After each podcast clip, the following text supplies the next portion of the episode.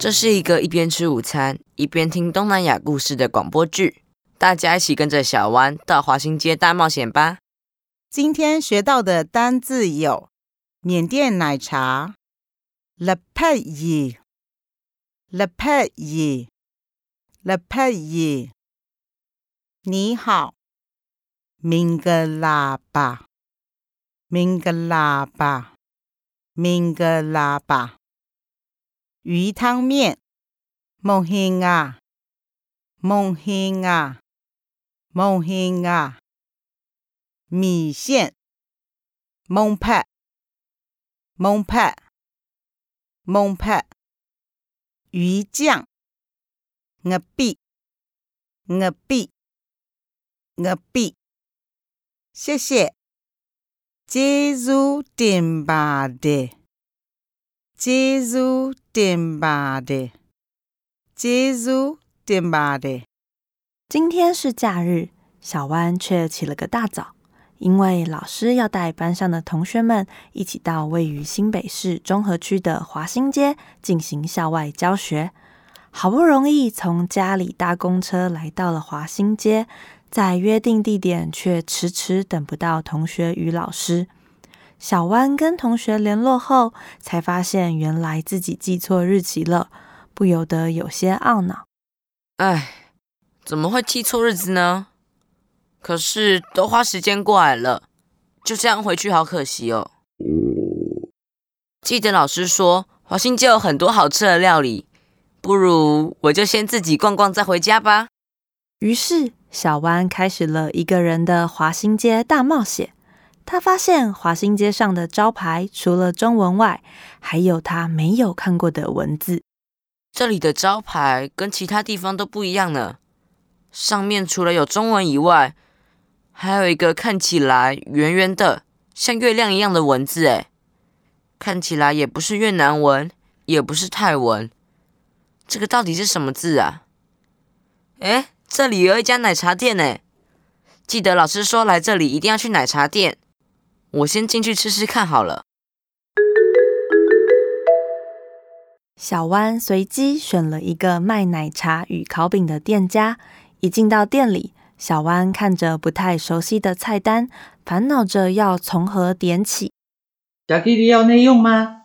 因为现在客人有点多哦，要内用的话，你可以和别人坐一起吗？可以呀，只是我还没决定要点什么。没关系，你先坐下来慢慢看，再做决定吧。万丽，这个弟弟可以跟你坐一桌吗？没问题。在老板热情的招呼下，小弯坐到了万丽的对面，看着犹豫着不知道要点什么的小弯，万丽决定来帮助一下这个小客人。弟弟，你一个人来华新街吃早餐吗？怎么这么特别呀？是啊，其实是因为我记错校外教学的时间了。本来老师说要带我们去逛逛华新街，然后去奶茶店喝奶茶。我想说，既然都来了，就先来冒险一下好了。这样啊？那你知道为什么老师会说到华新街一定要喝看看缅甸奶茶 Le p a y 吗？啊，先跟你自我介绍一下，我叫万丽，你叫什么名字呢？我叫做小湾。嗯，是因为华新街的奶茶很特别吗？嗯，店里有浓浓的茶香呢。我先点一杯奶茶吧。小湾和老板点完了餐点，继续坐下来和万丽聊天。你刚刚说是不是因为这里的奶茶很特别？算你说对了。华新街这条街又叫做缅甸街，因为这里聚集了很多从缅甸来的华人，而缅甸奶茶可是很有名的哦。跟台湾的奶茶有什么不一样的地方吗？缅甸奶茶 Le p a y 讲求茶味。所以你才会闻到浓浓的茶叶香气哦。虽然各家使用奶水、炼乳调和的比例不一，但是都有一个很大的共同点，那就是不能盖过茶叶的香醇和茶的涩味。原来是这样啊！难怪华新街上的奶茶店这么多，好想快点喝到这么厉害的缅甸奶茶哦。这是你的奶茶，万丽，这杯是你的。耶！我要赶快喝喝看这杯厉害的奶茶了。刚刚走在路上，觉得好热哦，还好有冰凉的奶茶可以解渴。诶，万丽，天气这么热，你怎么在喝热奶茶呀？跟你说哦，对缅甸人来说，热奶茶才是王道，因为热气才能完整带出茶叶的香气和韵味。有的人觉得冰奶茶会让味觉变得不敏锐，茶香也比较无法释放。啊，原来是这样啊！如果想喝茶味浓一点的茶，应该就要点热奶茶吼。是啊，但天气这么热，想喝冰的也是当然的。等冬天到了，你再来喝喝看吧。这里真的好热闹哦，好多人聚在一起聊天。是啊，小湾。你可以仔细观察看看是什么样的人比较多。嗯，好像都是叔叔伯伯，怎么会这样呢？其实对缅甸人来说，奶茶馆就像咖啡店一样，除了聊天之外，也能在茶桌上谈生意，也会互相介绍工作，是男人们很重要的社交场合哦。好有趣，原来做生意不一定要在办公室。在奶茶店也会认识到其他一样从缅甸来的人呢。这里的感觉跟台湾早餐店完全不一样，大家都没有吃完早餐后就马上离开，都会再多聊一下。是啊，对我们来说，奶茶店是可以待上一整天的地方呢。虽然生活环境改变，但喝奶茶的习惯不会改变。这杯奶茶或许可以说是一种思念缅甸的乡愁哦。原来是这样啊，感觉你对这条街好熟悉哦。因为我就是在这里长大的呀，我也是从缅甸来台湾的。哦，难怪你这么了解。华新街感觉有好多有趣的故事哦。难得你都来到这里了，想不想跟我一起逛逛华新街呀？好啊，好啊。两个人喝完奶茶后，离开了奶茶店。开始在华新街逛了起来。万丽刚刚喝了缅甸奶茶，那这里还有什么好吃的呢？如果让万丽推荐的话，你会推荐什么经典的缅甸料理呢？嗯，好问题。你喜欢吃什么呢？有，我最喜欢吃鱼，还有海鲜。这样的话，我推荐鱼汤面，它会让你意想不到的。好啊，好啊，鱼汤。面听起来有鱼有汤又有面，感觉料超多的。那万丽有没有什么推荐的鱼汤面店家啊？当然有。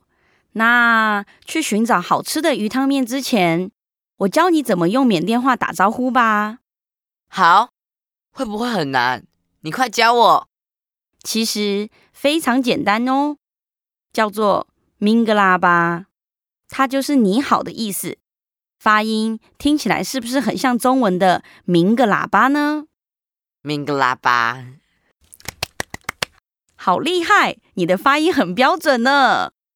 好，等等要说“明个喇叭”，“明个喇叭”，“明个喇叭”，怎么办？我好怕等一下忘记。哈哈哈哈没关系，我等一下一定会提示你，而且相信老板娘也会跟你打招呼。小湾和万丽一起来到了鱼汤面摊前，店内的老板娘正在摊子上装着一碗碗的鱼汤面。明格拉巴，明格拉巴，欢迎光临，老板娘，两碗鱼汤面，没有问题，先找位子坐哦。对了，万丽，我刚刚走到华新街的时候啊，看到这里的招牌，除了中文以外。那圆圆的文字就是缅甸文吗？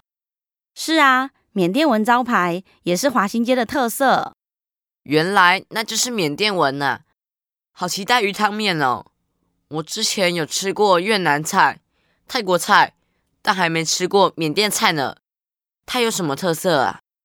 嗯，我想想哦，缅甸菜特别讲究油、辣、香、鲜。